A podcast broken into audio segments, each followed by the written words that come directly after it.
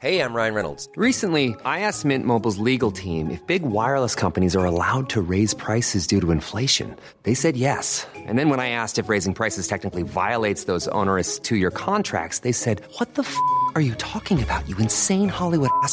So to recap, we're cutting the price of Mint Unlimited from $30 a month to just $15 a month. Give it a try at mintmobile.com slash switch. $45 upfront for three months plus taxes and fees. Promo for new customers for limited time. Unlimited more than 40 gigabytes per month. Slows. Full terms at mintmobile.com. Bonsoir, bonjour, bon après-midi à tous et bienvenue dans ce nouvel épisode d'Histoire de Daron. Je suis Fabrice, je suis votre hôte et cette semaine je vous propose d'écouter l'histoire de Louri. Dans la vie, Louri est explorateur. Oui, oui, oui, c'est vraiment son métier, il est explorateur. Il partage dans cet épisode sa jeunesse tourmentée, cette condition qui l'empêche de ressentir la douleur physique et son coup du risque qui l'a amené à d'abord faire de la prison, puis une fois sorti, à découvrir les aspects les plus extrêmes du voyage, et paradoxalement, à fonder une famille, une sorte de point de stabilité dans sa vie. Laurie nous partage sa plus grande expédition, qui bien sûr la paternité. Il se livre sur sa difficulté à avoir trouvé sa place en tant que père et comment il arrive aujourd'hui à concilier sa vie d'aron, l'amour pour ses deux filles et son irrépressible besoin de repartir en voyage? Un grand merci à Laurie de s'être livré à ce point. Ça fait un épisode qui est, je pense, très intense. J'espère vraiment qu'il vous plaira. Alors cette semaine, j'ai besoin de vous. Si vous aimez l'histoire de Daron et que vous avez un iPhone ou un iPad ou un Mac, prenez donc deux minutes pour mettre au podcast 5 étoiles et un commentaire sympa sur Apple Podcast. Ça l'aide à monter dans le classement. Un grand grand merci d'avance. Vous l'aurez sans doute remarqué, cet épisode est le premier épisode de 2020 et en 2020, j'aimerais beaucoup donner un sérieux coup de fouet à ma newsletter.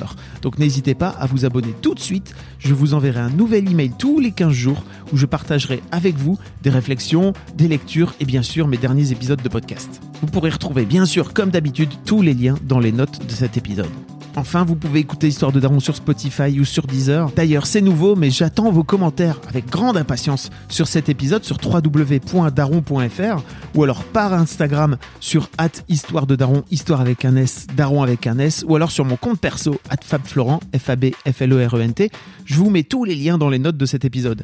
Un grand merci d'avance pour tous vos commentaires, vos bonnes notes et vos bonnes vibes. Et moi, je vous laisse en compagnie de Laurie. On est avec Laurie. Salut Laurie. Salut. Ça va? Très très bien. Laurie, tu m'as envoyé un message il y a quelques temps pour me dire euh, alors je voudrais parler avec toi dans ton micro parce que je suis à la fois explorateur et papa et en fait euh, j'ai plein de choses à dire sur le sujet.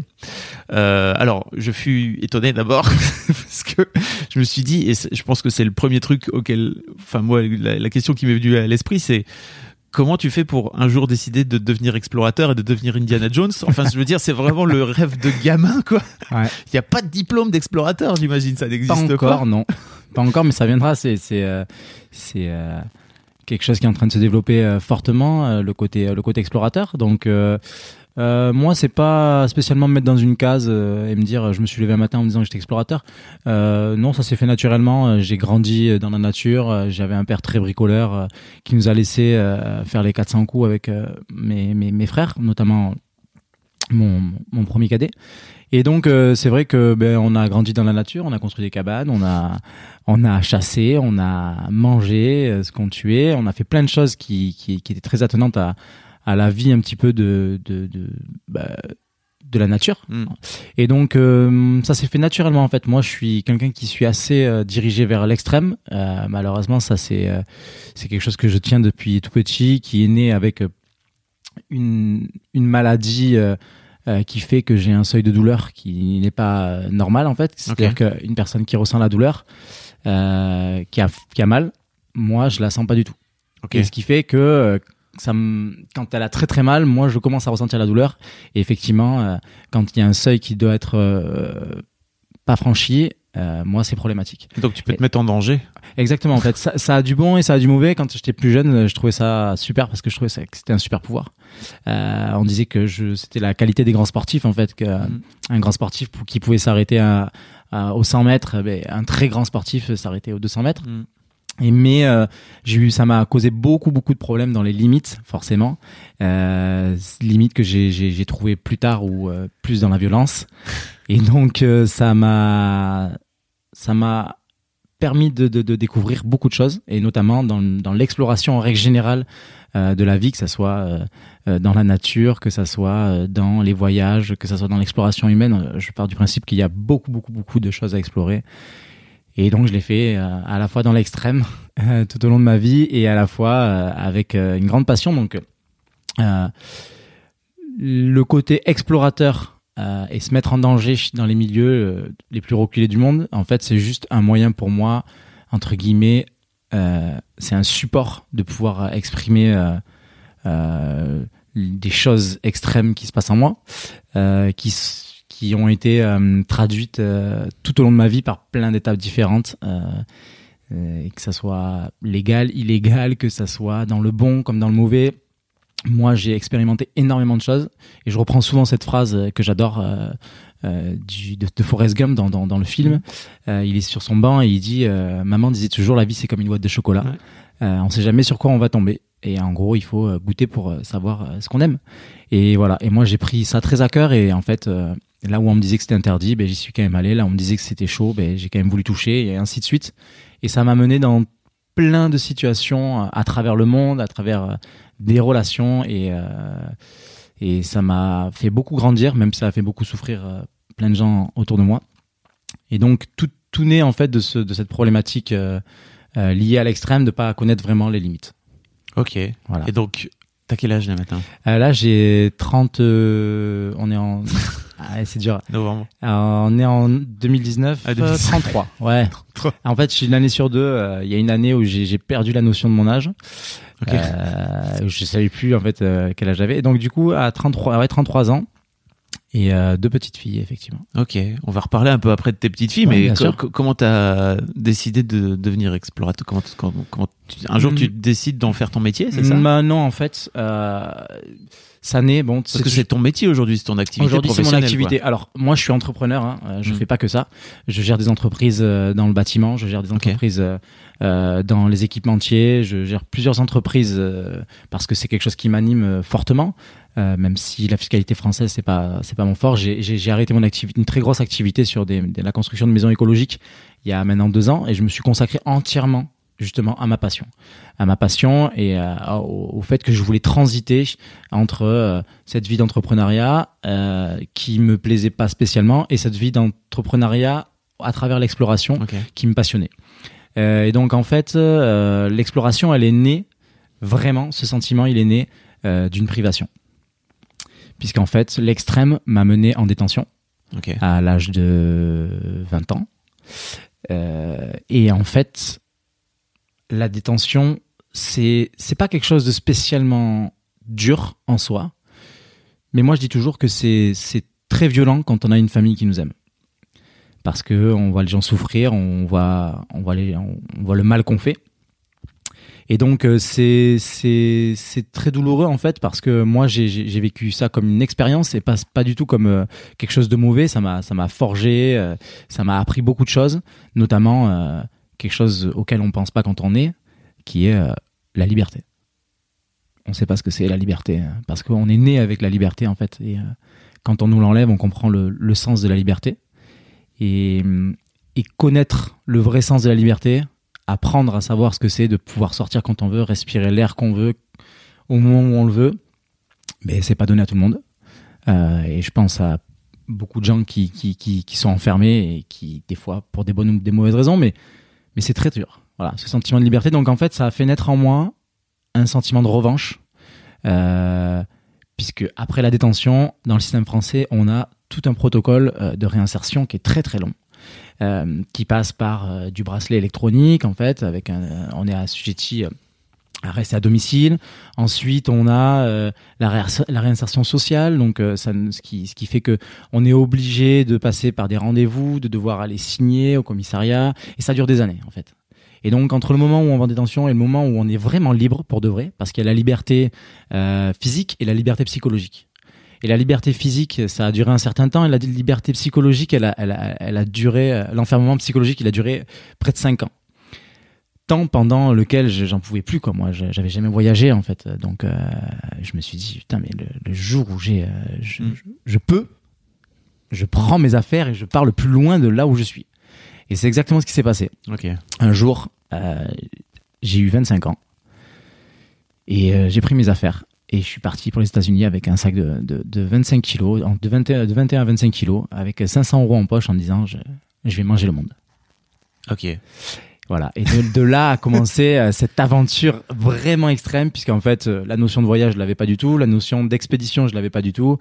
La notion T'étais de... novice, quoi. Oui, oui, je connaissais rien, quoi. Ouais. Vraiment rien. Et puis c'est comme quand quelqu'un veut découvrir, euh, euh, je sais pas, un sport ou n'importe quoi. Quand on n'y connaît rien, c'est très très dur. Donc euh, j'ai beaucoup souffert, j'ai beaucoup marché, euh, voilà. Mais j'ai traversé les États-Unis, j'ai traversé le Mexique. Enfin, j'ai fait un très très long voyage, euh, road trip extrême, enfin un peu tout mélangé. Et je me suis rendu compte que ça m'animait entièrement en fait, que je retrouvais des sensations que je pouvais avoir dans des dans des situations moins moins belles. Euh, et donc, je me suis dit, euh, ah ben voilà, c'est c'est le début du- d'une grande aventure entre, entre le voyage et moi. De réussir à concilier euh, l'aspect extrême et l'aspect Exactement. légal entre guillemets. Tout qui- à fait, Qui oui. t'envoie pas en prison, quoi. Et vrai, mais c'est- c'est c'est très délicat en fait parce que vraiment c'est c'est quelque chose qu'on maîtrise pas du tout. Moi, c'est quelque chose que je maîtrise vraiment pas. L'extrême, j'en ai besoin en fait.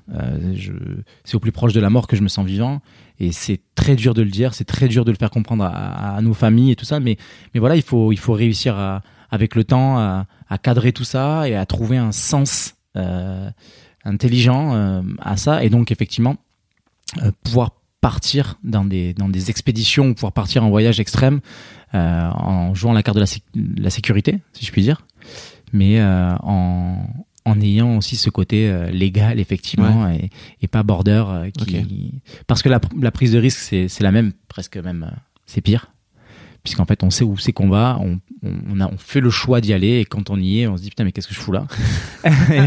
Et mais pourtant le risque de mort il est il est, il est 100 fois plus élevé que, que d'aller en détention. Mais mais disons que c'est une volonté et comme c'est légal ça a moins de Ouais. ça choque moins les gens Ça, ça, ça devient d'où en fait au-delà de l'aspect euh, donc tu parlais de ta maladie tout à l'heure qui te qui, qui a changé ton seuil de douleur en fait Ouais. qui modifie ton seuil de douleur mais est-ce que psychologiquement aussi t'as des t'as des trucs qui te viennent de, de cet aspect extrême? On, on- c'est une intro un peu longue par rapport à d'habitude Ouais, parce y a pas de pas en train de parler de ton aspect de ton histoire Non, de non, mais y a pas de à mon problème. avis ça va se recouper un moment Oui, complètement. en fait, ça, va, ça, se- ça se recoupe complètement. En fait, Euh, de toute manière, après, il y a, y a, il y a ma vie, elle a été, elle est, elle est pour moi scindée en, en, en, en trois parties. C'est-à-dire que euh, il y a cette première partie où euh, moi, je suis éduqué dans une enfance euh, très violente auprès d'un père qui n'est pas présent. euh, avec lequel je m'entends à merveille, je tiens à le préciser aujourd'hui, Ouais. parce que ben, on est passé à autre chose et parce qu'il faut savoir pardonner, et donc je m'entends à merveille. Et puis il y a eu cette phase où je me suis fait tout seul, où j'ai vécu dans la rue, où je, je, je, je faisais des tests tout seul, et où j'étais j'étais mal dans ma peau et je cherchais ma place au à mes yeux et au sein d'une société.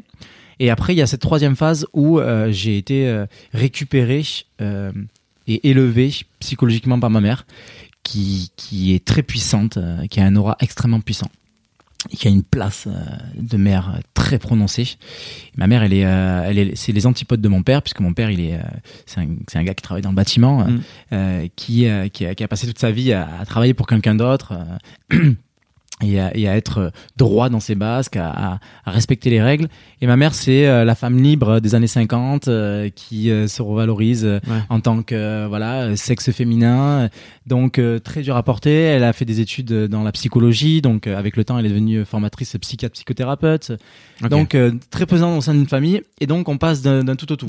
pareil deux extrêmes quoi Exactement, deux extrêmes. Et moi, j'ai encore, j'ai eu la chance puisque j'ai grandi avec les coups et j'ai évolué avec la psychologie. Alors que, par exemple, le- mon cadet, euh, le, le- celui du milieu, lui, il est plutôt totalement perdu et le dernier a été complètement éduqué par ma mère suite à plein d'incidents familiaux. Ok.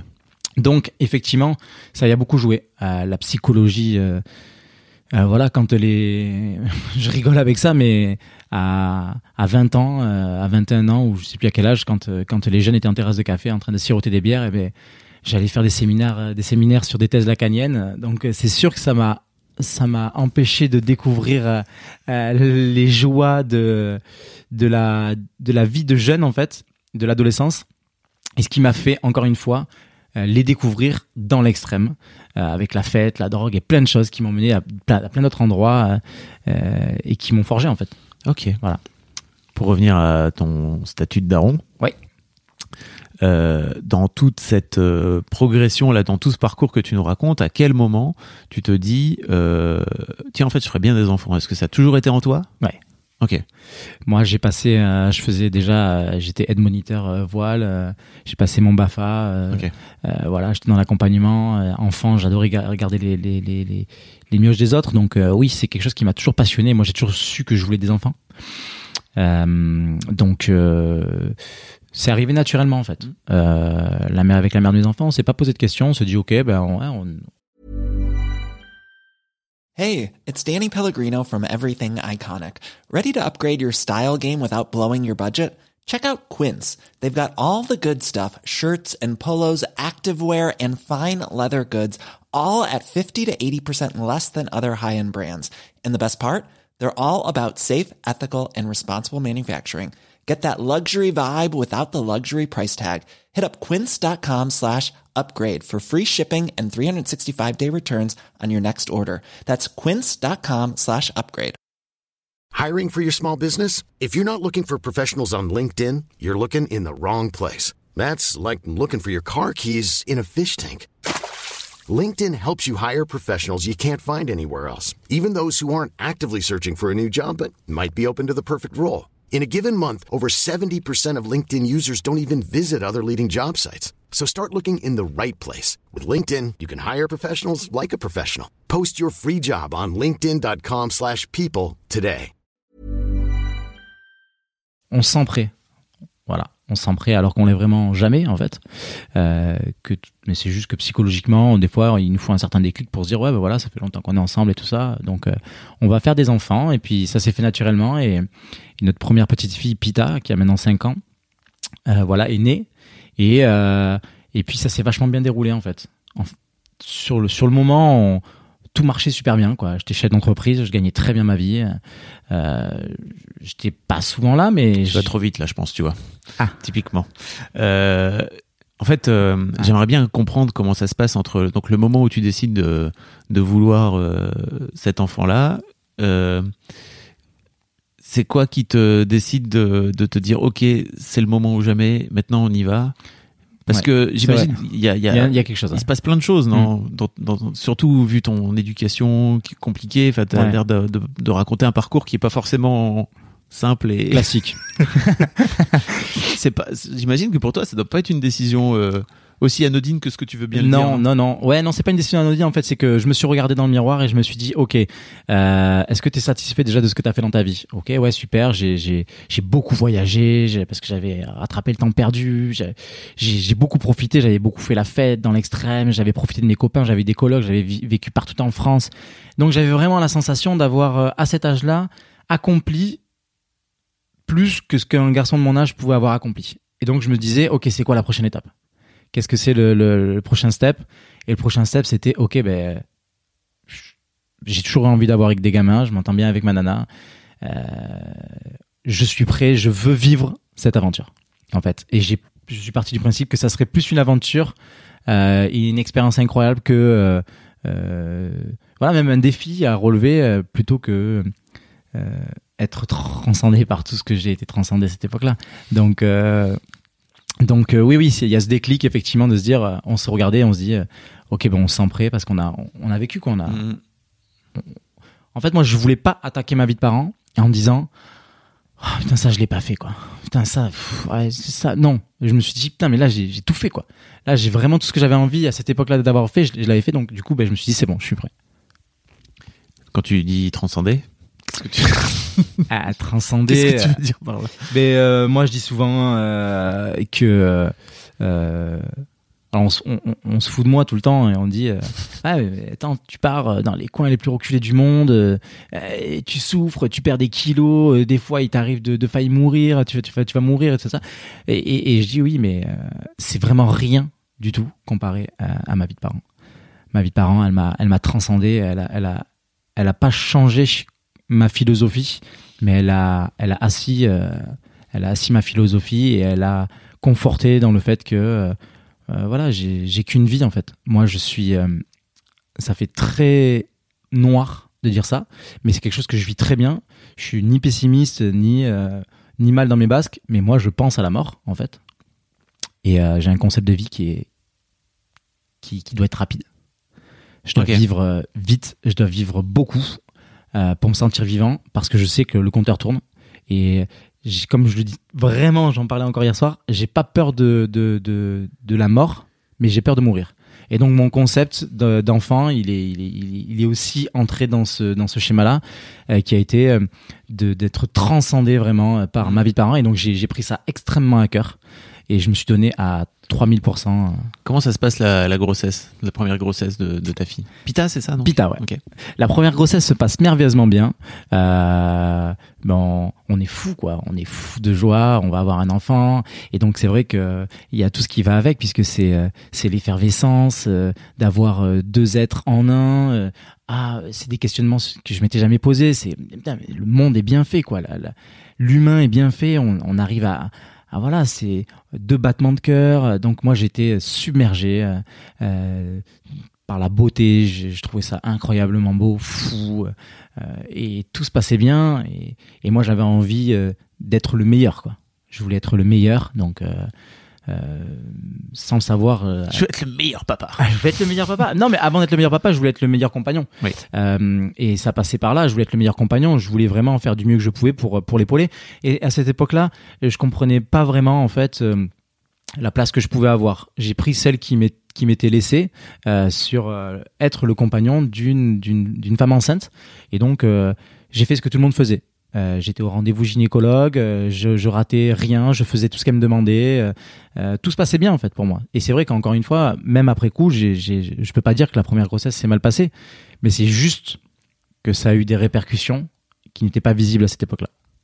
C'est-à-dire c'est-à-dire qu'en fait, ben, l'homme s'efface. L'homme Ouais. est effacé de droit, sous prétexte que non seulement la femme porte un enfant, que nous, on ne peut pas comprendre en fait. Voilà, tout simplement parce que c'est pas dans notre corps. Donc, euh, en gros, tais-toi. euh, voilà, tu peux pas comprendre. Donc, euh, tu sais pas ce que je vis. Et donc, ça m'a mis sur le côté. Et comme c'est vrai que ça avait de la valeur en fait, ça, ça avait un sens que je pouvais pas comprendre, puisqu'effectivement, je ne porte pas cet enfant et qu'aucun homme ne porte un enfant. Mais je ne pouvais pas comprendre ce que ça faisait. Voilà, physiologiquement. euh, au niveau du corps, euh, voilà, des sautes d'humeur ou des choses qui étaient drôles ou moins drôles, voilà, je pouvais pas comprendre. Mais ça m'a, ça m'a mis à côté en fait. Ça m'a mis à côté et, après coup, ça m'a fait beaucoup de peine Euh, parce que je trouve que l'homme a une place incroyable euh, dans la grossesse d'une femme et que euh, moi, je sais que j'y ai mis tout mon cœur en fait dans cette grossesse. Je l'ai épaulé du mieux que j'ai pu. J'ai fait tout ce qu'elle m'a demandé sans jamais rechigner une seule fois. Et en même temps, il fallait que je, sois chef d'entreprise pour apporter de l'argent à la maison. Il fallait que je sois super papa pour euh, pour euh, acheter tout ce qu'il fallait pour la, naissance d'un enfant. Il fallait que je sois le meilleur des maris euh, présent pour elle et, et aussi pour eux en fait. Donc c'est plein de rôles différents au sein d'une même situation. Et et c'est vrai que c'est très très très très éprouvant. Et on se pose pas la question en fait de est-ce que ça va? Ouais.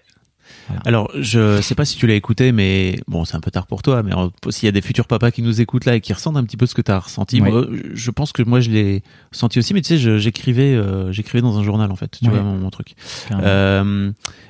Euh, euh, Il y a des, il y a un épisode, alors je sais plus, mais je vous le mettrai dans avec euh, Gilles qui a monté des ateliers pour les futurs papas. Et en fait, euh, je pense qu'il manque un truc entre Ouais. les mecs parce que les, les, les femmes se retrouvent dans les rendez-vous de Mais carrément, préparation, je suis entièrement d'accord. ouais. Tu vois, il manque Ouais. un truc de de parole. Alors de communication en fait on Voilà. n'en parle pas en fait il y avait ce sujet tabou sur les femmes et les femmes ça- en fait ça se démocratise à peine on est en train de parler de ce qui n'est pas dit dans une grossesse pour une femme ah ouais c'est comme ça et tout alors tout le monde veut faire style que la grossesse se passe parfaitement bien auprès de ses copines auprès de son cercle d'amis et tout ça et voilà on est en train de parler des choses trash en fait on parle des choses qui sont dures on parle des choses qui vont pas on parle des, choses qui, qui ne marchent pas et donc on arrive à peine à ce stade-là pour la femme et on en a encore. Et je suis pas spécialement euh, pro-féministe, pro euh, quelque chose, mais juste à un moment donné, il faut aussi parler des hommes qui sont derrière euh, ça, des papas, des futurs papas. Et ça n'enlève en rien la difficulté, la gloire, la beauté euh, qu'une femme a apporté à un enfant et, l'incompréhension qu'on peut avoir face à ça. Mais par contre, euh, voilà, c'est vrai qu'il y a un travail remarquable chez les papas et, et- moi, je, je, je, je me suis battu corps mais je sais qu'il y a beaucoup de papas justement qui sont dans cette euh, dans cette catégorie-là de de ah je me donne à fond et en fait personne me prend en considération, personne me demande si ça va et, et voilà et effectivement c'est quelque chose que j'ai envie de démocratiser. Moi j'ai envie de parler de ça, j'ai envie de parler euh, de tous ces gens qui sont derrière euh, derrière euh, euh, cette, cette- ces exploits familiaux. Ok, je comprends. Voilà. Merci en tout cas d'être venu raconter ça. Comment ça se passe la comment ça se passe la rencontre avec ta première fille? Comment ça se passe l'accouchement? Ah là, l'accouchement est incroyable. Euh, complètement en état de choc. Puisque euh, c'est drôle parce que c'est quelque chose qu'on mature, euh, c'est quelque chose qui euh, qui, qui grandit, donc on s'y prépare en fait. C'est c'est pas c'est pas un choc proprement dit du jour au lendemain. Et nous en fait, donc on a accompagné tout ça et puis on s'est donné à, fond sur les ateliers qu'il y a à faire prénatal pour pour hum, pour faire arriver le- le- l'enfant le mieux le mieux possible. Et donc moi j'ai alors je m'estime chanceux mais euh, attention hein, c'est pas ça ça fait pas de ma situation euh, mieux qu'une autre. C'est que nous euh, on a été obligé de, de, de faire des césariennes notamment sur Pita avec Pita pardon. Puisque le, le, le, le bassin est trop étroit pour la sortie du bébé. Ce qui fait que euh, euh, j'ai pas eu ce stress en fait euh, de l'accouchement qui peut se passer à n'importe quel moment Il s'était préparé. Exactement. Donc ça c'est quand même très important à dire parce que c'est vrai que ça enlève euh, une charge de de- d'émotion et de Mm. stress supplémentaire. Donc voilà, t'es t'es calé quoi. Donc t'as un rendez-vous et tout. Et en plus, ce qui était super drôle euh, pour ce rendez-vous, c'était que euh, vu que t'as le choix en fait un peu de la date entre guillemets à quelques jours près et tout, on avait euh, le parrain de notre première fille. Euh, Nous on a deux parrains euh, pour notre première fille Pita. On voulait pas faire comme les autres. Et en fait, il y en a un qui est né le, le 17, le 18 décembre. Euh, et donc, on a eu l'occasion de caler la naissance de notre première fille sur sur le sur le l'anniversaire de d'un des parrains. Donc, on a trouvé ça très drôle. Et voilà. Et donc, c'est vrai que la césarienne s'est très bien passée. Ça a été très rapide. Euh, et je me suis retrouvé justement dans la césarienne. La particularité, ce qu'il faut dire aussi, c'est que le pot à pot, c'est le papa qui s'en occupe, euh, puisque la maman elle est en train de, de se faire recoudre. Euh, donc j'ai j'ai la chance moi d'avoir eu ben, la pesée, la vérification postnatale sur est-ce que tout va bien, la, la taille et tout ça, et le pot à pot qui est soi-disant un moment particulier. Et donc là, c'est vrai que justement, j'étais un peu satellisé, quoi. J'ai pas, j'ai pas compris en fait euh, ce qui m'arrivait. Je me suis dit, euh, ok, c'est là. Je l'ai attendu depuis euh, neuf mois, enfin même un, peu, un peu moins. Et en fait, c'est là et, je le touchais, je, j'ai touché ma fille et tout. Et, et en fait, j'ai été euh, dénué d'émotion. En fait, j'avais plus d'émotion. J'étais hyper heureux, mais en fait, euh, je pensais que j'allais m'écrouler en la- de larmes, que j'allais être euh, fou et tout. Et en fait, ça m'a, ça m'a coupé la chic. Ça m'a enlevé cette émotion euh, que j'avais fait grandir pendant pendant huit mois et demi. Donc c'était très particulier. C'est pas, t'es pas le premier papa qui me qui me dit ça, hein, tu vois. Ouais, ouais, mais je pense que c'est un, un phénomène euh, qui doit être assez répandu parce que, en fait, on s'en fait une énorme joie euh, qu'on construit en fait nous-mêmes au fur et à mesure. Euh, tout au long de ces 8-9 mois et c'est vrai que euh, euh, ben, sur l'instant T et il y a rien à dire en fait c'est là c'est c'est incroyable et tout mais je pense que moi la vraie notion de ok je suis papa elle est elle a été sur les les premiers kilomètres en rentrant à la maison Ok. Ouais. D'accord. Dans la voiture, quand j'ai mis un coup dans mon rétro, j'ai vu le siège auto rempli, enfin le, le, Ouais. le landau. et là, tu te dis, ok, ça y est, il s'est passé quelque chose. Mince, j'avais pas vu venir. Ah, si, justement, t'as le temps de le voir venir celui-là. Autant il y en a, des coups dans le rétro, tu les vois pas venir, mais celui-là, euh, celui-là, ouais, t'as neuf mois pour le voir venir. Euh, donc voilà, donc euh, la première, la première grossesse se passe merveilleusement, bien, l'accouchement aussi. Euh, notre fille va très bien, c'est un beau bébé, 3 kg 8, euh, 51 cm. Euh, voilà, après on découvre, je découvre effectivement euh, ben, toutes les émotions qui vont avec, donc euh, les, ben, les rendez-vous chez les médecins. euh, y a- y a- en fait, du coup, c'est là qu'est- que naît vraiment euh, une scission. Euh, et les choses sont scindées en fait. Il y a le bébé, la maman, la famille et le couple. Et en fait, ça y est, ça, on s'en rend pas compte. Mais euh, ou moi je dirais que ça casse quelque chose parce que parce que j'ai- après coup, euh, même si je m'en sors pas trop mal aujourd'hui, euh, je suis passé par plein d'étapes. Mais c'est vrai que ça, ça, c'est pas que ça casse quelque chose parce que c'est, c'est, ça ferait quelque chose de mauvais, mais disons que ça, ça arrête quelque chose. Ça rebat les cartes. C'est ça, ça, ça, ça range le truc. Ouais, on, on, on joue plus le même jeu effectivement. Ça y est, c'est terminé. C'est, c'est, ça y est, c'est, c'est différent en fait. La donne, c'est plus la même. C'est voilà, il y a une personne qui rentre en considération et en fait, il y a euh, tout ce qu'on voit pas, tout ce qu'on est incapable de faire, tout ce qu'on pense bien faire, tout ce qu'on qu'on, on croit ou on- qu'on est bon et en fait non. Euh, et il y a tout ce qu'on devrait faire et qu'on fait pas. Euh, auprès d'une femme, auprès de la de la mère des enfants, il y a tout ce qu'elle elle est pas capable de faire parce qu'elle est accaparée par son enfant. Moi, en l'occurrence, j'ai j'ai j'ai j'ai je fréquentais euh, une femme qui qui n'a eu Dieu que pour ses enfants. Et donc, euh, c'était impossible pour elle de voir, euh, de, de, de considérer l'homme que j'étais en tant qu'homme. Mais ça y est, j'étais, j'étais passé au rang de, au statut de papa. Et donc, papa, c'est plus homme en fait. Euh, et c'est, c'est ça, c'est, c'est quelque chose euh, qu'on comprend, enfin que moi j'ai compris avec le temps, Plus tard, ouais. plus tard, Mhm. exactement. Et c'est effectivement que sur l'instant T, on pense que tout va bien et tout est tout est bien fait et tout. Et donc voilà, c'est ce que je- c'est c'est c'est c'est les répercussions que qui qui que j'ai qui ont eu. Elles étaient tard en fait. Euh, ça arrivait très tard. euh. Alors moi j'ai un tips, d'accord, parce Ouais. que j'avais j'ai pas beaucoup de peur en fait dans la vie d'une manière générale. Euh, et en fait quand on a décidé de faire un enfant avec ma femme, Ouais. euh, donc je lui dis là pour les gens qui écoutent, hein, c'est moi je lui ai tout de suite dit quelles étaient mes trouilles. Et en fait l'une de mes trouilles c'était en fait j'ai peur de devenir euh, Ouais. un papa et plus qu'un papa et Mm. plus être ton amant.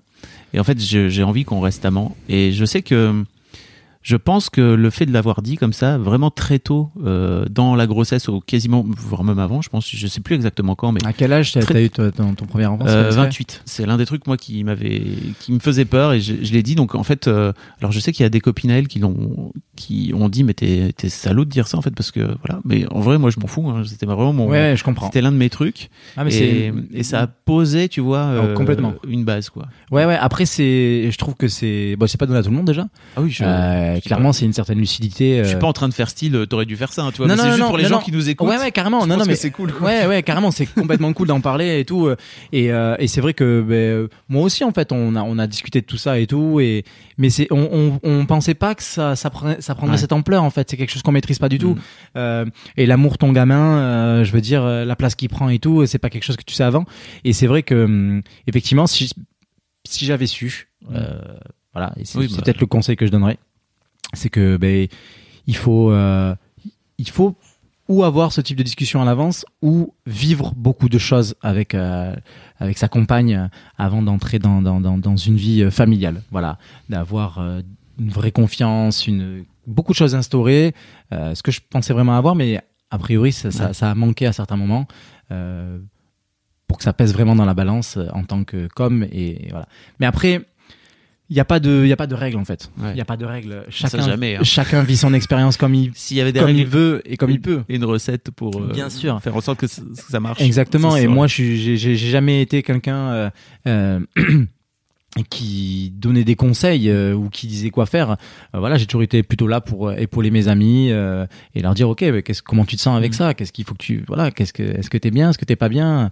Moi, j'ai pas eu cette chance. En fait, j'ai pas du tout été épaulé. Euh, j'ai été le premier de ma bande en fait à, à être euh, père de famille, donc euh, c'était, c'était, j'ai tout fait au talent.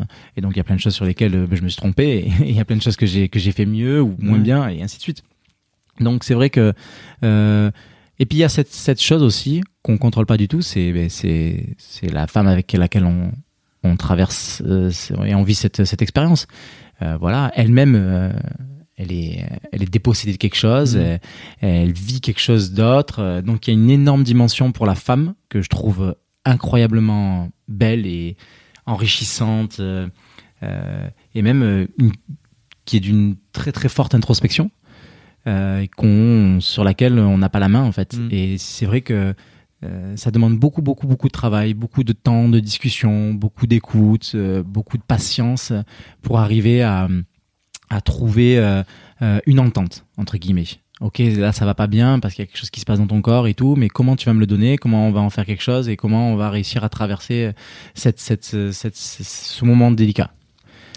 Voilà. Ok. Avant de parler de ta deuxième fille, Oui. qui s'appelle? Ellie. Ellie. Comment tu arrives justement à conjuguer ton envie d'extrême Ouais. euh, avec l'arrivée de cet enfant et donc ton nouveau statut de papa Yes. Parce que c'est pas du tout. Alors du coup, pour moi, ça, marche pas ensemble, tu vois, à la base. Ben, dans un sens, oui et non. Euh, parce que si tu veux, après, en fait, c'est une manière de fonctionner. Mm. Euh, si tu veux, l'extrême, en fait, euh, il est dans n'importe quoi. Euh, il pourrait très bien être là maintenant dans cette interview euh, où, je me confie sur des choses ben, extrêmement violentes ou des choses euh, euh, folles ou voilà il pourrait être dans ma façon de parler très extrême très violente voilà Et en fait ça peut se trouver dans n'importe quoi donc euh, c'est une façon de faire l'extrême. Euh, et vivre une vie de papa euh, ça peut se vivre dans l'extrême aussi Ok. donc euh, pour moi, c'était le début d'une expérience extrême aussi. Ok. Voilà. Et c'est pour ça que euh, euh, le défi né en fait euh, d'être le meilleur des papas, d'être sur tous les fronts, d'être le meilleur des amants, le meilleur des hommes, c'est un défi. Voilà. Et c'est une volonté qui naît face à, à ma personne. Donc être papa, euh, moi j'ai pris ça comme un comme un challenge aussi évidemment. Hum, Alors attends, bouge pas, je reformule ma question. tu t'es mis dans des situations extrêmes où tu as dit toi-même que tu avais des potes qui disaient, enfin toi-même tu avais l'air de dire que tu avais des situations dans lesquelles tu étais à deux doigts de mourir. Oui. Euh, comment tu vois l'idée de ta propre mort? Enfin moi, j'ai- arrêté, à titre personnel, j'ai arrêté de prendre des risques du Ouais. style, euh, tu vois, euh, je, là la je veux sauter en parachute depuis des Ouais, années. En je fait, je l'ai comprends. pas fait avant d'être daron et je suis dégoûté de pas l'avoir fait Ouais. parce que je sais très bien que je pourrais le faire aujourd'hui. En fait, si je me plante la gueule et en fait je laisse mes filles, c'est chaud. Ok. Comment tu vis ça Ben, je vais vraiment te répondre à ça et, et tu vas voir à, à quel point euh, c'est- c'est c'est dur à entendre parce que moi je dis ça avec une facilité déconcertante mais ça m'a pris beaucoup de temps euh, euh, pas pour le dire mais pour l'assumer Ouais. Euh, je tiens à le préciser moi je porte ça en moi d'accord?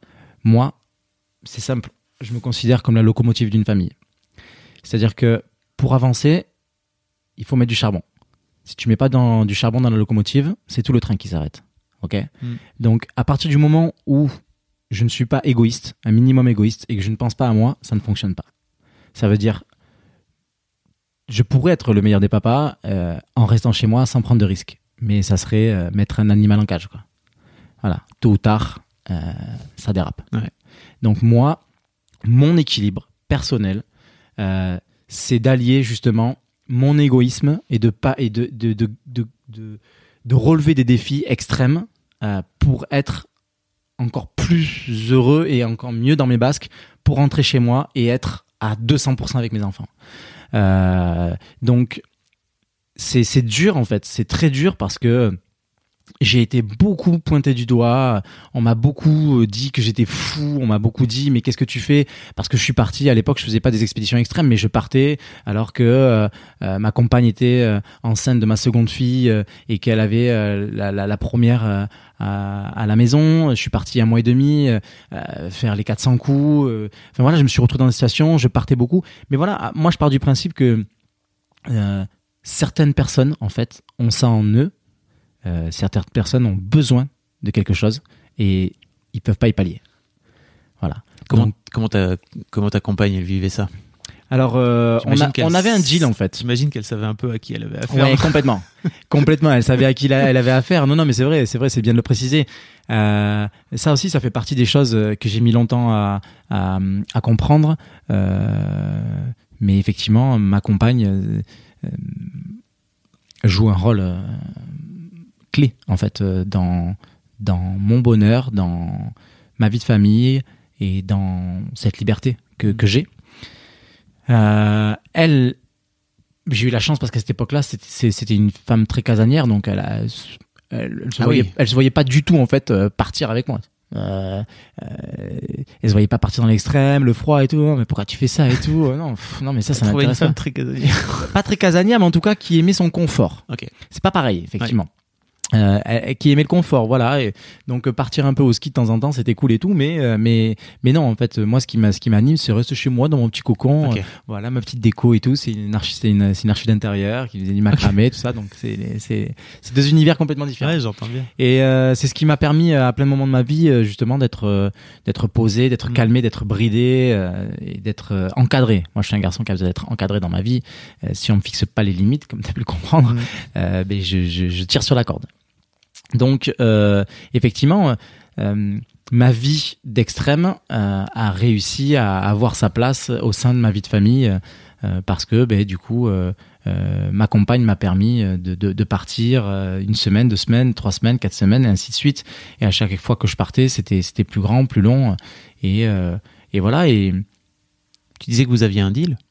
On avait un deal, ouais. On avait un deal, c'est que c'est- complètement débile, mais euh, la seule chose qu'elle me demandait, euh, c'était c'était juste de rentrer en vie. Ok. Voilà. Donc euh, au tout départ, c'était très dur parce que de rentrer en vie, hein, parce que euh, je prenais des risques inconsidérés. bah, parce que je, je pense que j'ai une part de folie vraiment en moi. Donc euh, je me mettais en danger sans, sans penser au, au- à la sécurité et au fait que je pouvais rentrer à la maison. Donc euh, c'est vrai que moi j'ai risqué ma vie euh, plein de fois, j'ai terminé à l'hôpital plein de fois entre la vie et la mort et, euh, et j'ai pas de regrets et je sais que et je sais que je pense à mes enfants et en fait la problématique à laquelle euh, moi j'ai fait face en ayant des enfants, c'est le double tranchant. C'est euh, à la fois c'est une force incroyable. Je veux dire euh, moi j'ai l'impression que que je suis porté par mes enfants quoi. Je y a rien qui peut m'arrêter. Si je suis sur un glacier tout seul en train de traverser à moins 40 euh, avec 150 km de 150 km heure de vent, rien ne m'arrêtera. Voilà, ça c'est ma force. Et à la fois, en fait, c'est ma faiblesse. J'ai envie de tout arrêter, j'ai envie de rentrer chez moi. Donc c'est très dur à gérer euh, la notion de l'enfant dans, dans une vie extrême parce que euh, c'est ce qui me pousse à, à faire de grandes choses, comme c'est ce qui me donne envie de, tout abandonner pour rentrer euh, auprès de, mon foyer, de ma famille. Donc euh, c'est un juste milieu et le juste milieu, moi c'est le, combat de ma vie, donc euh, forcément euh, c'est compliqué. Mais euh, mais voilà, c'est le, concept de daron en fait, euh, de, papa explorateur. Euh, c'est aussi un sujet sur lequel je communique énormément euh, parce que personne n'en parle. Personne ne parle du fait que, euh, ben oui, on prend des risques. euh, et qu'est-ce que tu fais? On me pose des questions, mais comment tu fais pour partir euh, comme ça, loin de tes enfants euh, Et qu'est-ce que tu fais quand tu les laisses euh, Donc oui, ben après moi je suis un créatif, donc je fais beaucoup, beaucoup, beaucoup de choses. Et quand je dis effectivement être le meilleur des papas, ça passe par faire beaucoup de choses. Moi, quand je pars, je euh, un mois, je suis capable de faire une vidéo par jour hein, pour que mes enfants ils pensent que je suis avec eux. Euh, je vais créer des, des, des, des chasses au trésor. euh, je, voilà, je vais, je vais leur, euh, je vais créer une présence parce qu'il y a des moments où je ne peux même pas passer un coup de téléphone. Mm. Euh, ça peut durer des, des, des semaines. Ouais, J'imagine. Donc, euh, donc voilà, avec le temps et avec l'expérience et avec l'argent aussi, euh, avec les sponsors, on arrive à adoucir cette violence. Parce qu'aujourd'hui, tu as des sponsors, c'est ça Oui. qui réussissent à te faire vivre en gros de. Et, alors, on est encore, on est encore loin de la de la vie euh, calme et, et douce financière euh, Ouais. avec les sponsors, mais ça, ça ça vient et on se donne vraiment les moyens cette année avec les projets qu'on a. Euh, mais euh, mais effectivement, euh, euh, voilà, euh, maintenant on fait venir nos familles. euh, voilà, on peut avoir des téléphones satellites pour communiquer avec euh, une- la mère de mes enfants. euh, on peut rassurer, on peut faire des choses que que j'avais pas avant, et sur lesquelles je prenais beaucoup de risques. Donc c'est vrai que ça adoucit cette cette violence. Et alors, Ellie, comment elle arrive dans, dans votre vie? Et alors Ellie, en fait, elle arrive de la même manière qu'est arrivé Pita, c'est-à-dire naturellement. Euh, Elle a quel âge Ellie, elle a 3 ans et elles ont 18 mois d'écart, donc c'est Ok. c'est deux filles qui sont assez rapprochées. Mon frère et moi, on a 18 mois d'écart aussi. Et, euh, et donc, euh, ben, c'est vrai que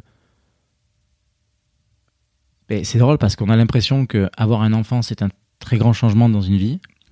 Et puis en fait, on se rend compte qu'avoir deux enfants, c'est euh, un très grand changement dans une vie. Euh, Surtout à 18 mois d'écart. Ouais, alors pareil, tu vois, je me pose pas de questions, je me dis, eh ben, ok, ça se fait comme ça, euh, je, je fonce, je suis là, je suis à fond. Mais, euh, mais passer de 1 à 2, c'est une énorme logistique. Je sais pas, t'as as plusieurs enfants? Moi, j'ai deux filles Deux filles, qui ont deux ans d'écart. Ouais, comme moi, quoi. Pas, pas, pas loin. Ouais, on, est, on est vraiment pas loin. Donc moi j'ai trouvé que c'était vraiment une énorme logistique euh, parce que euh, euh, parce que ben, ça demande beaucoup plus d'attention, ça demande beaucoup plus de temps, ça demande beaucoup plus de de, de, de moyens et présence physique.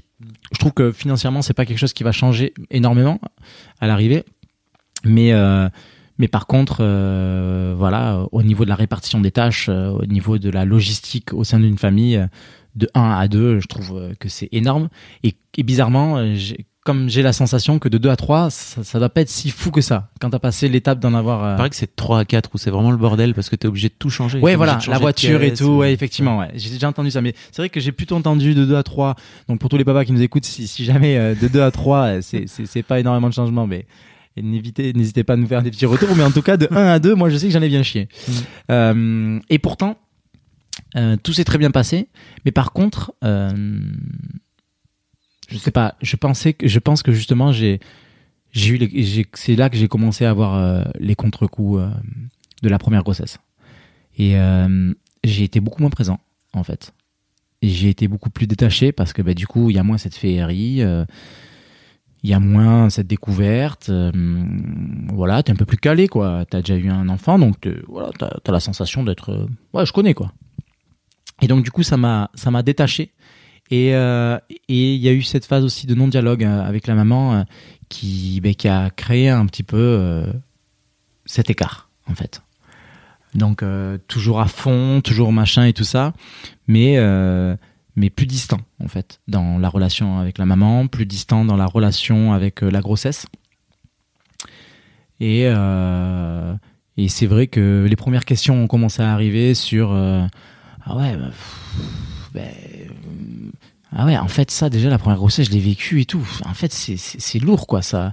Ah ouais puis je me le retape maintenant et tout euh, je refais ça et tout et puis elle se pose toujours pas de questions voilà et, voilà. Et, c'est dur parce que hum, euh, nous moi j'ai une règle à la fin. Je suis un homme à règle en fait dans ma vie bizarrement en contradiction avec ce que je fais.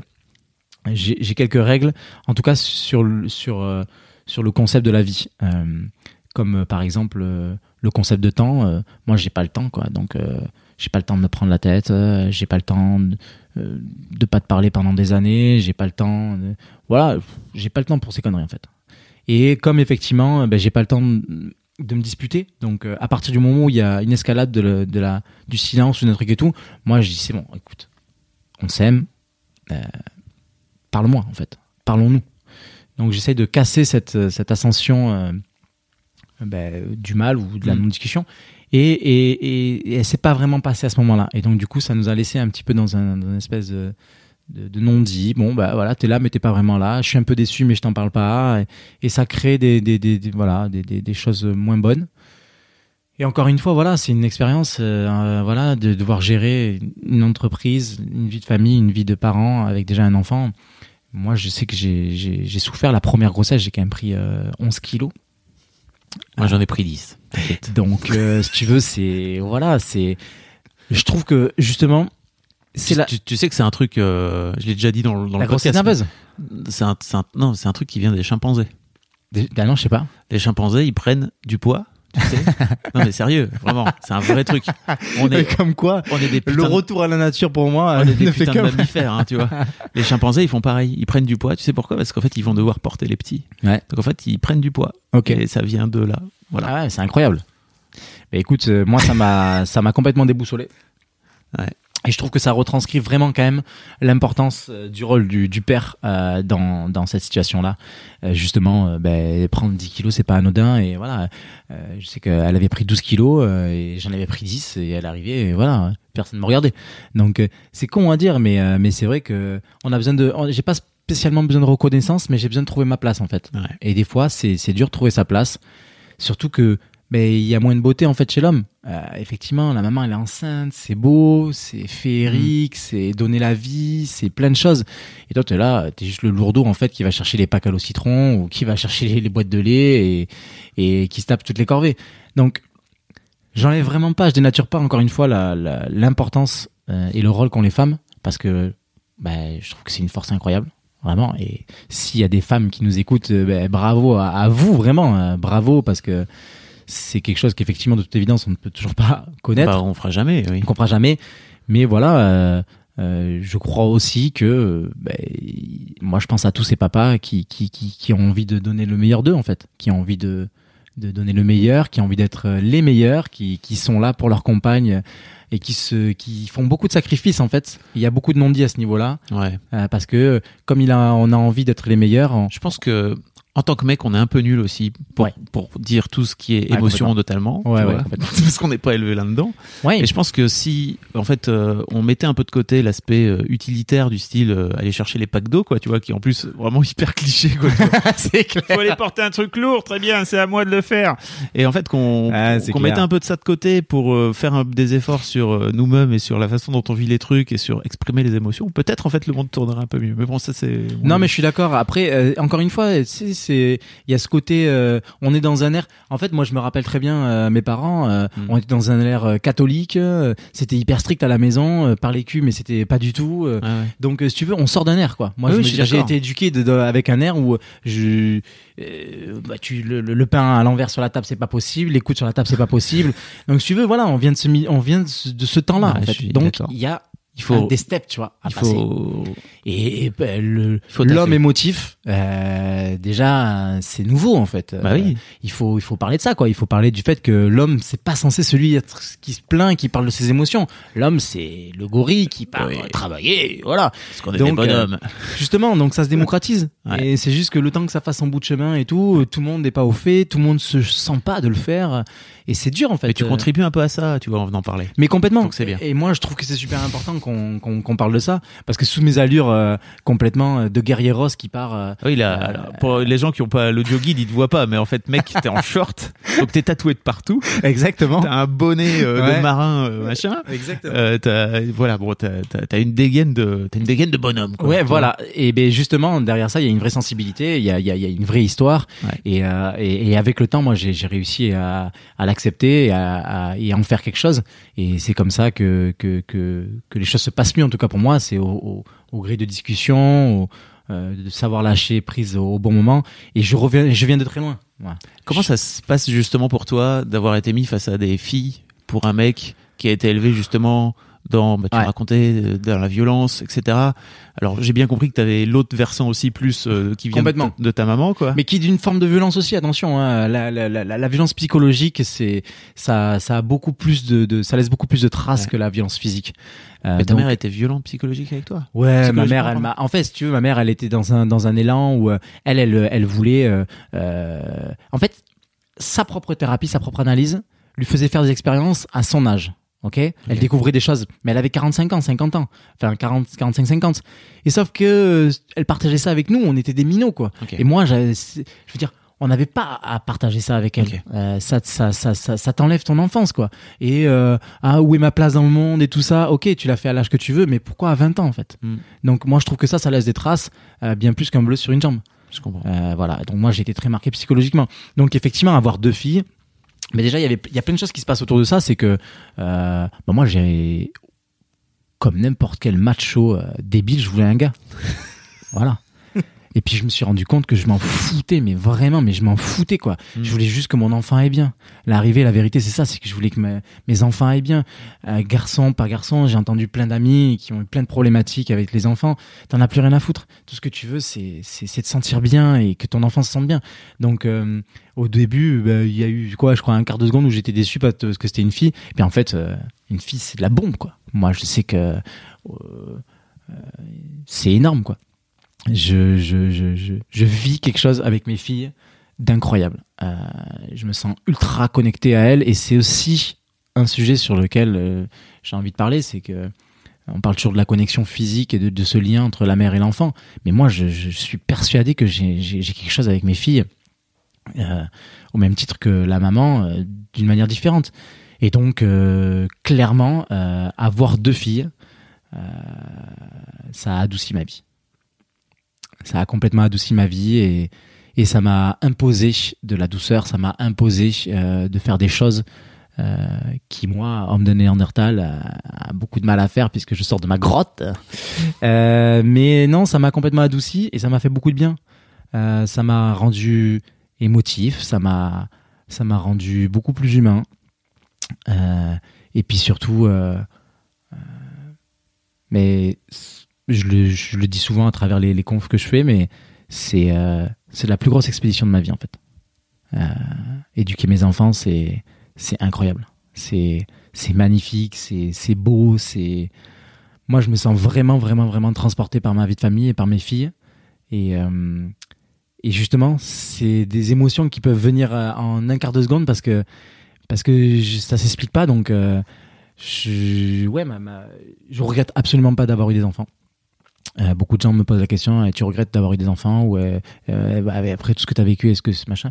Non moi c'est euh, c'est une expérience de vie euh, bah, transcendante.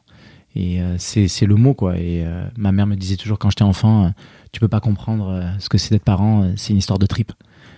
Et, euh, et elle avait raison. Mm. et euh, il y a beaucoup de choses qui se passent. Et en fait l'exploration à travers la vie de parent elle est elle est infinie. Et donc euh, que ça soit ton histoire avec tes parents que ça soit ton histoire personnelle que ça soit ton histoire avec tes enfants euh, euh, voilà. Et puis il y a cette franchise enfantine euh, euh, qui, qui, qui, qui est foudroyante quoi. Euh, papa pourquoi t'es pas là? Moi je veux que tu sois là. Papa pourquoi t'es machin? Et, et c'est sans filtre. Donc euh, moi je vis j'aime cette brutalité euh, euh, verbale Mhm. euh, qui me remet à ma place. Donc euh, j'a- j'a- j'aime passionnément ma vie de, de papa Comment tu arrives aujourd'hui à gérer euh, Parce que là, tu me disais par exemple que tu pars au mois de février et tu reviens au mois de juin, c'est ça? Donc Ouais, tu pars pendant fait. plusieurs mois, quoi. Ouais. Ça veut dire que tu vas pas voir tes filles pendant plusieurs mois. J'imagine que. Ben ça, ça fait partie de mes conditions, par exemple, euh, avec les sponsors. euh, c'est que ben, moi, si je vois pas ma famille, je pars pas. Déjà, direct. euh, Ça, c'est clair et net. La réussite de mon expédition passe par. Donc comment ça se passe? Alors ils te. ils me rejoignent, ouais. Ils- à certains points. Oui, Ils me rejoignent à certains points où on arrive à les faire venir. J'imagine pas au beau milieu de la banquise, quoi. Ben si, on va essayer, même au milieu de la banquise. En fait, tout ça, c'est tout est une question, pardon, d'argent. Ok. Malheureusement. Ok. Euh, demain, on a des sponsors à hauteur de, de 300 ou 500 000 euros. Ben, tu les fais venir là où tu veux. hein. Ah ouais, c'est sûr. Voilà. Euh, donc, euh, donc euh, nous, euh, ben, on est continuellement en, en recherche d'argent. C'est c'est très dur en fait euh, parce que ben, ça part d'un, ça part d'une quête personnelle. Euh, ça se transforme en exploit sportif et après il faut en assumer les, conséquences. Et ben, le premier venu il va dire eh, mec euh, t'as fait ton choix démerde-toi. Donc euh, si tu veux il faut trouver des dimensions euh, euh, humaines au travers de nos expéditions euh, des dimensions euh, de sensibilisation. Enfin il y a plein de, de, de- de- de choses à voir à l'intérieur d'une expé et notamment la vie de la vie de famille. La vie de famille elle est très compliquée à gérer. Surtout que ben euh, moi je suis passé par plein d'étapes différentes euh, avec la maman de mes enfants puisqu'on s'est séparés euh, on s'est remis ensemble on s'est reséparés. Ça a été très dur et ça l'est encore. Il y a plein de choses qui sont difficiles et donc du coup il y a cette chose en fait que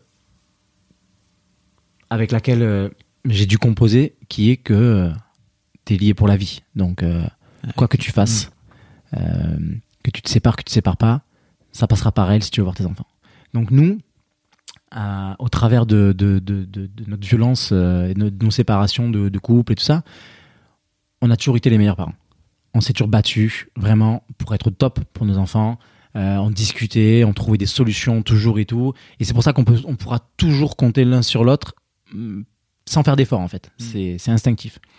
Et donc euh, ça aussi, ça y joue énormément. euh, que tu t'entendes bien avec ta compagne ou que tu t'entendes pas bien avec ta compagne, que tu sois avec ou que tu sois pas avec, euh, euh, c'est elle qui va faire venir les enfants. Voilà, c'est elle qui va prendre l'avion avec tes enfants pour les faire venir à l'autre bout du monde. Donc ça a son importance et il faut pas la, faut pas la, la dénaturer. Et si elle écoute ce podcast, d'ailleurs, je, je la remercie pour tout ce qu'elle fait pour moi. Mais donc, effectivement, il y a, je suis passé par plein d'étapes, moi, en fait. Je suis passé par les étapes où j'ai réussi à faire ça progressivement, les, mes, petites sorties, entre guillemets. Euh, ça a duré un week-end, une semaine, 15 jours. Et en fait, j'ai- rencontré plein de difficultés différentes, puisque mes deux enfants ont été euh, complètement di- différents face à, mes absences. Euh, la grande, ça a été très très dur. Et j'en ai bouffé vraiment des vertes et des pas mûres. Je, me, je me suis retrouvé des fois en train de traverser un désert avec un coup de téléphone. Euh, et, euh, et moi, c'est le coup de téléphone, en fait, euh, bah, où je suis censé me, me regonfler à mort, en fait. Et donc, euh, je veux parler à ma fille. Et non. Ben non, elle veut pas me parler, en fait. Elle veut pas, elle veut pas me parler parce que ben, si tu veux me parler, t'as qu'à rentrer à la maison, papa. Donc, euh, il y a toute cette construction, en fait, psychologique. Euh, et comment tu vas décider de, de- d'appréhender, comment tu vas décider de, de transformer ça. Et moi, en fait, je suis pas le meilleur dans tout ce que j'entreprends dans ma vie. Par contre, j'ai une faculté qui est quand même euh, incroyable.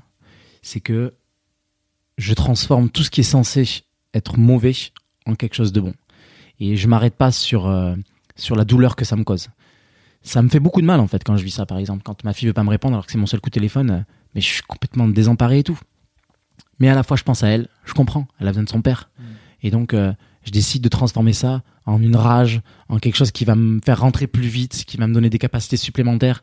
Et voilà, il faut savoir transformer et euh, avoir des gamins en tant qu'explorateur, c'est euh, de la créativité, euh, c'est euh, euh, jamais s'arrêter euh, pour être le meilleur, mais c'est beaucoup beaucoup de créativité, d'inventivité et surtout de transformation de quelque chose qui pourrait être perçu comme quelque chose de mauvais en quelque chose qui va nous, qui va m'aider à, à passer au-dessus.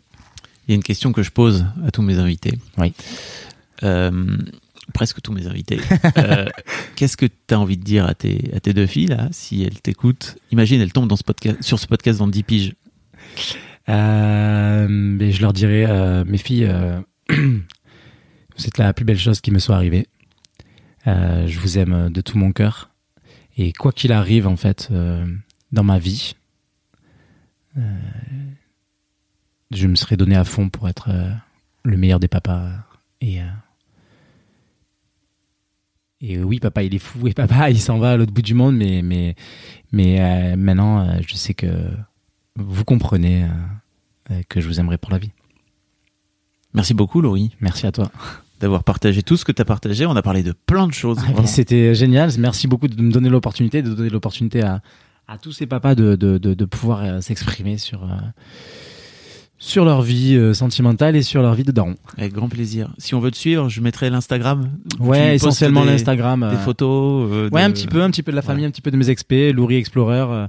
euh, mais voilà, faut, faut pas hésiter. Mais je vais me diriger vers des conférences cette année euh, où je vais parler de ma vie de papa explorateur. Ah bah cool. Ouais. Bah écoute, voilà, si vous voulez suivre la vie de Laurie, ce sera sur Insta, je vous mettrai le lien dans les C'est notes du super podcast. cool. Merci beaucoup. Merci à toi. en tout cas. Salut.